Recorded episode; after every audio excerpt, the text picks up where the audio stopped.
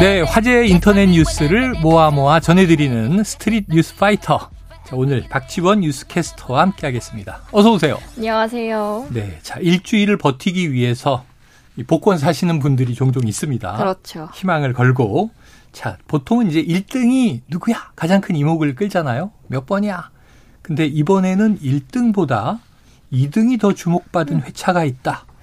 이게 어떻게 된 겁니까? 지난 4일인데요. 네. 1057회 로또 추첨 결과입니다. 당첨 결과 발표에서 가장 눈길을 끈 건 2등 당첨 건수였습니다. 통상 100여 건 내외에서 2등 당첨 건수가 600여 건에 달할 정도로 진기록이었지만 네. 더욱 놀란 것은 이 가운데 100건 이상이 한 복권 판매소에서 무더기로 배출됐다는 네. 사실이었습니다. 서울 동대문구 왕산로에 위치한 이 판매소에서는 이번 로또 2등만 총 103건이 판매됐는데요. 만약 한 사람이 2등 당첨 복권 100건을 모두 구매한 사실일 경우에는 7억 원에 가까운 돈을 받게 됩니다. 이처럼 한 판매점에서만 한 회차 2등 전체에 달하는 당첨 건수가 쏟아지자 일각에서는 조작 의혹이 제기됐습니다. 그렇겠네요. 실제로 해당 판매소의 로또 판매 기록을 조사한 결과 특정 시각에 수동으로 2등 당첨 번호가 100건 판매된 사실이 확인됐다고 밝혀졌습니다. 네. 그러자 윤모 씨는 똑같은 번호가 103개나 나왔다는 것은 우연일 수가 없다. 한 사람이 수동으로 했을 가능성이 크다고 발끈했습니다. 무더기 당첨 조작설이 네티즌 사이에서 걷잡을 수 없이 퍼지자 기획재정부는 어떤 경우에도 조작은 불가능하다라고 일축했습니다. 네. 특히 복권 추첨기와 추첨볼은 경찰관 입회하에 봉인 작업 그리고 봉인 번호를 기록하고 추첨 당일 경찰관의 입회하에 봉인 검사를 하기 때문에 누구도 임의로 기기 등에 접근할 수 없다라고 덧붙였죠. 2002년 로또 1회 때부터 판매점을 운영해왔던 주인 전 씨도 이런 경우는 처음이라고 합니다. 오늘 아침 그곳이 2등 103명이 나온 곳이 맞냐는 전화를 수두룩 받았는데 아직도 자기는 얼떨떨하다라고 기분을 전했습니다. 네네. 여기에 대해서 누리꾼들도 그냥 일주일 버티는 작은 기대감 같은 거지 살기 너무 힘들었다. 그분은 전생에 나라를 구했나. 의심을 떠나서 왜 나는 안 될까. 기계는 믿지만 기계를 다루는 건 사람이라서 믿을 수 없다라고 네, 합니다. 다 공감이 가는 그런 의견들이네요. 네, 맞습니다. 한 군데서 한 명이 뭐 꿈의 번호가 보였는데 네. 확신을 가지고 이제 100개를 샀을 수 있죠. 야, 같은 번호로. 네. 신기하네요. 이게 어떻게 된 건지. 야, 그건 7억 원이다. 부럽네요. 네, 아주 우연으로 친다면 놀라운 확률의 일이 네. 벌어진 것 같습니다. 다음 이슈 한번 볼게요. 자, 아래층에 살던 한 노부부가 위층에 5만 원권과 편지를 주고 가서 감동을 준 사연이 온라인을 뜨겁게 달구고 있다. 왜 그런 건가요? 요즘엔 이 층간소음으로 흉기까지 휘두르고 이웃 간 갈등이 좀 극심하잖아요. 그렇죠. 이런 가운데 문제를 지혜롭게 해결한 사연이 전해지면서 감동을 안기고 있습니다. 인천 서구 아파트에 사는 A씨는 지난달 25일 저녁 자신의 딸 2명과 조카 2명을 데리고 아래층을 방문했습니다. 네. 그때 사과의 손편지와 함께 롤케이크를 전달했는데요. A씨가 게재한 커뮤니티 글에서는 아이들이 초등학생, 중학생이라 어리진 않지만 주말에 초등학생 조카들이 놀러오면 목소리도 커지고 쿵쿵거리기도 한다면서 반성하면서 편지를 쓰기로 했다라고 전했습니다. 소음을 발생시킨 데에 반성과 함께 앞으로 주의하겠다는 다짐 그리고 아래층 할아버지와 할머니 모두 건강하시길 바란다는 내용이 담겼습니다. 방문 당시에 아랫집 노인 부부는 외출한 상태였던 터라서 아이들의 손편지 그리고 케이크는 노부부의 아들에게 대신 전달을 했는데요. 네. 그로부터 나흘 뒤였을까요? 지난 1일 오후 아랫집 할아버지가 찾아왔습니다. 그러면서 뜻밖의 답장을 받았는데요. 할아버지는 정성스럽게 적은 손편지와 함께 아이들에게 통닭을 사 먹으라고 5만 원을 넣은 봉투를 안겨줬습니다. 네네. 편지의 내용은 이랬습니다. 너무나 착하고 반듯하게 자라고 있구나. 할아버지가 꼭 부탁할게. 지금처럼 조심하지 말고 신나게 놀아야 한다라고 적었습니다. 이야, 네.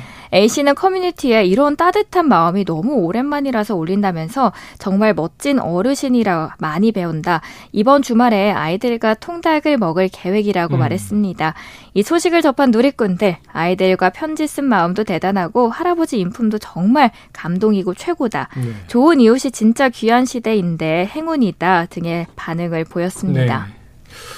참 우리가 인사 나누지 않고 지내서 그렇지 또 안면 트고 네. 인사 나누고 윗집 아랫집 옆집 가깝게 지내면 좋은 이웃이 참 많아요. 사실 저도 비슷한 예. 사연이 있었는데 옆에 이제 수능 전날 초콜릿을 갖다 줬어요. 네네네. 그런데 바로 그걸 보자마자 똑똑하고 찾아왔는데 저희가 네. 집에 없어가지고 편지를 남겼더라고요. 예, 예, 예. 큰 힘이 됐다. 고맙다고. 아, 옆집 그 수능 보는 수험생에게. 네, 수험생이요. 네.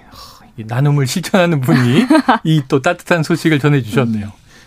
할아버지 편지라 네. 통닭을 사 먹이십시오. 딱 그랬는데. 통닭 5만 원이면 몇 개를 사.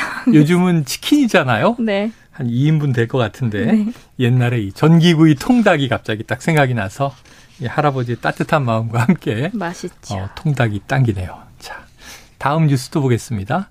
요즘 날씨가 참 좋아서 이제 차들이 많아졌어요. 드라이브 가는 분들 많고 주말도 붐비더라고요. 그런데 이제는 안티 드라이빙 문화가 떠오르고 있다. 이건 어떤 거예요?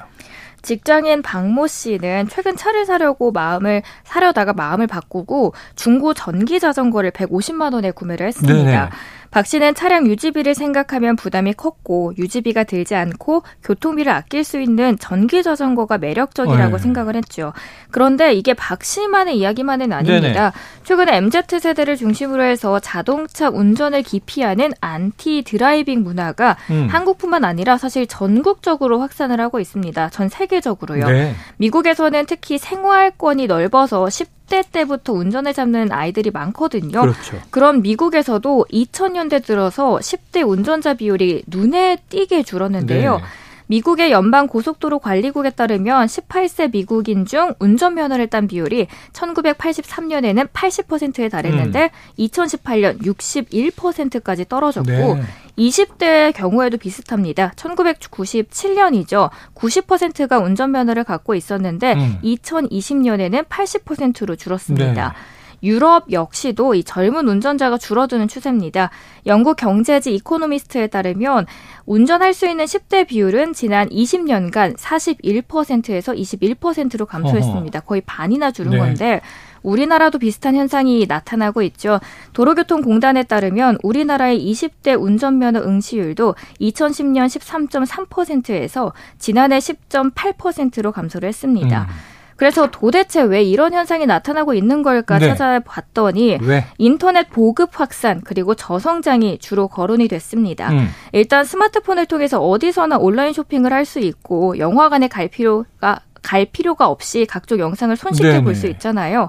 그러면서 이제 운전할 일이 크게 줄었다는 거죠. 그리고 여기에 요즘 경제도 안 좋다 보니까 급여가 적은 질 낮은 일자리가 양산되면서 큰돈이 들어가는 차량 보유는 젊은 층에게는 사치스러운 일이 돼버렸다는 겁니다. 네. 웨스턴 잉글랜드 대학의 키튼 차터스 교수는 청년기에 형성된 이런 운전 습관은 나이가 든 후에도 계속 이어질 가능성이 높기 때문에 앞으로 운전대 잡는 젊은이는 더 적어질 수 있을 것이다라는 전망이 나오고 있습니다. 여기에 대해서 누리꾼들 자전거 타는 젊은이는 일부다. 먹고 살기 바쁜데 자의보다는 타의가 크다 등의 반응을 보이고 있죠. 그래요. 아니 저희 집도 아들 딸이 다 성인이 됐는데 네. 이 딸은 운전면허를 땄는데 운전 안 한다고 하고 아들은 운전면허를 안 따겠다고 하고. 왜죠? 그래서 아니 귀찮은 거죠. 전 이 흐름이 그냥 딱 집안에서 체감이 되는데 그래서 문제는 뭐냐면 저 같은 기성세대가 계속 운전을 해야 돼요. 네? 근데 맛있는 거 먹으러 외식은 나가겠다는 거예요 애들이. 네. 근데 운전 아빠가 해라. 저만 힘들어요. 사실 저도 네. 면허를 땄지만 장롱이긴 합니다. 아유, 그래요. 아빠 엄마만 힘들어요. 그런데 이제 환경 차원에서 좋은 추세고 이게 아까 어떤 분 얘기처럼 경제가 힘드니까 네. 자의보다 타의가 큰 거 아니냐. 타의가 아니라 자의적 결심이라면 전 좋습니다. 대중교통 잘 돼 있고 특히 우리나라는 네. KTX 타면 웬만한 거 다 갈 수 있고 네, 좋더라고요. 자, 좋은 문화로 좀 자리 잡길 기대해 보고요. 자, 그런데 이제 밤에 운전하다 보면 운전자들이 운전을 하다 보면 저도 그런데 이 라이트를 켜지 않고 달리는 자동차를 흔히 볼 수 있어서 어이구 위험해라. 끼어들면 밤에 안 보이거든요. 위험하죠. 네. 검은 차들은 특히. 그런데 이런 차량들이 줄어들 것으로 보인다. 왜 그렇습니까? 2025년부터 이르면 국내 판매 자동차에서 전조등과 미등 오프 버튼이 사라질 걸로 보이기 때문입니다. 예. 라이트를 켜지 않고 주행하는 차량을 항공기 기술에 빗대서 일명 스텔스 자동차라고 부르는데요. 네네. 도로교통공단에 따르면 최근 5년간 터널 내 교통사고가 40% 이상 증가했는데 그 원인 중 하나가 바로 이 스텔스 차량으로 네네. 꼽히고 있습니다. 그만큼 위험하다는 거죠.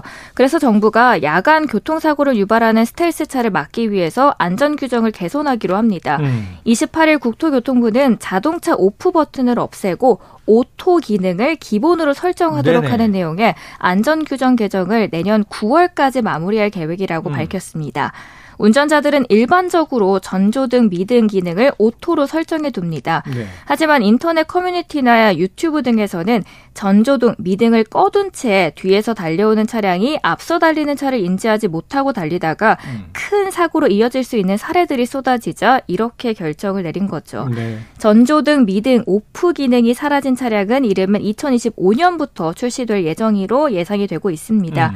정부는 이달 하반기부터 규정 개정을 위한 절차에 돌입하고 완성차 업체들 또한 내년 하반기부터 새 규정을 적용한 차량을 출시할 수 있는지 등 의견을 수렴할 계획입니다. 네. 여기에 대해서 현대차 관계자 또한 오프 기능을 빼는 것은 사실 그렇게 복잡한 기술이 아니기 때문에 네. 쉽게 할 수 있다라고 하네요. 그래요. 자, 기사에 또 관련 반응들이 있네요. 대부분의 스텔스 차량 운전자들은 전조등을 일부러 안 켜는 게 아니라 안 켜진지 모르는 경우가 대부분이다. 본인도 위험한데 안 보이면 또 다칠 수도 있거든요. 또 옛날 방식처럼 전조등을 안 켜면 실내 계기판에 불이 안 들어오게 하면 되는데 왜 전조등 오프를 없애나요? 이런 의견도 있고 자동차 극장이나 잠복 근무하는 형사분들은 전조등 끄려고 시동까지 꺼야 하느냐. 야, 요건 좀 특정한 신선하네요. 경우인데 네. 야, 확 그냥 느낌은 오네요. 이해가 네. 되네요. 자, 저도 사실은 이게 오프로 해뒀다가 시동 걸면 자동으로 오토로 맞추거든요. 그럼 낮에는 안 켜지고 네. 터널 들어가면 자동으로 켜지고 해지면 저절로 켜지고 하니까 오토가 좋긴 한데 자, 오프가 없을 때 고충이 있을 수도 있겠네 이런 생각이 듭니다. 네, 그럴 듭니다. 것 같습니다. 예, 자동차 얘기가 많았네요. 오늘은 여기까지 정리하죠. 지금까지 박지원 뉴스캐스터와 함께했습니다. 고맙습니다. 감사합니다.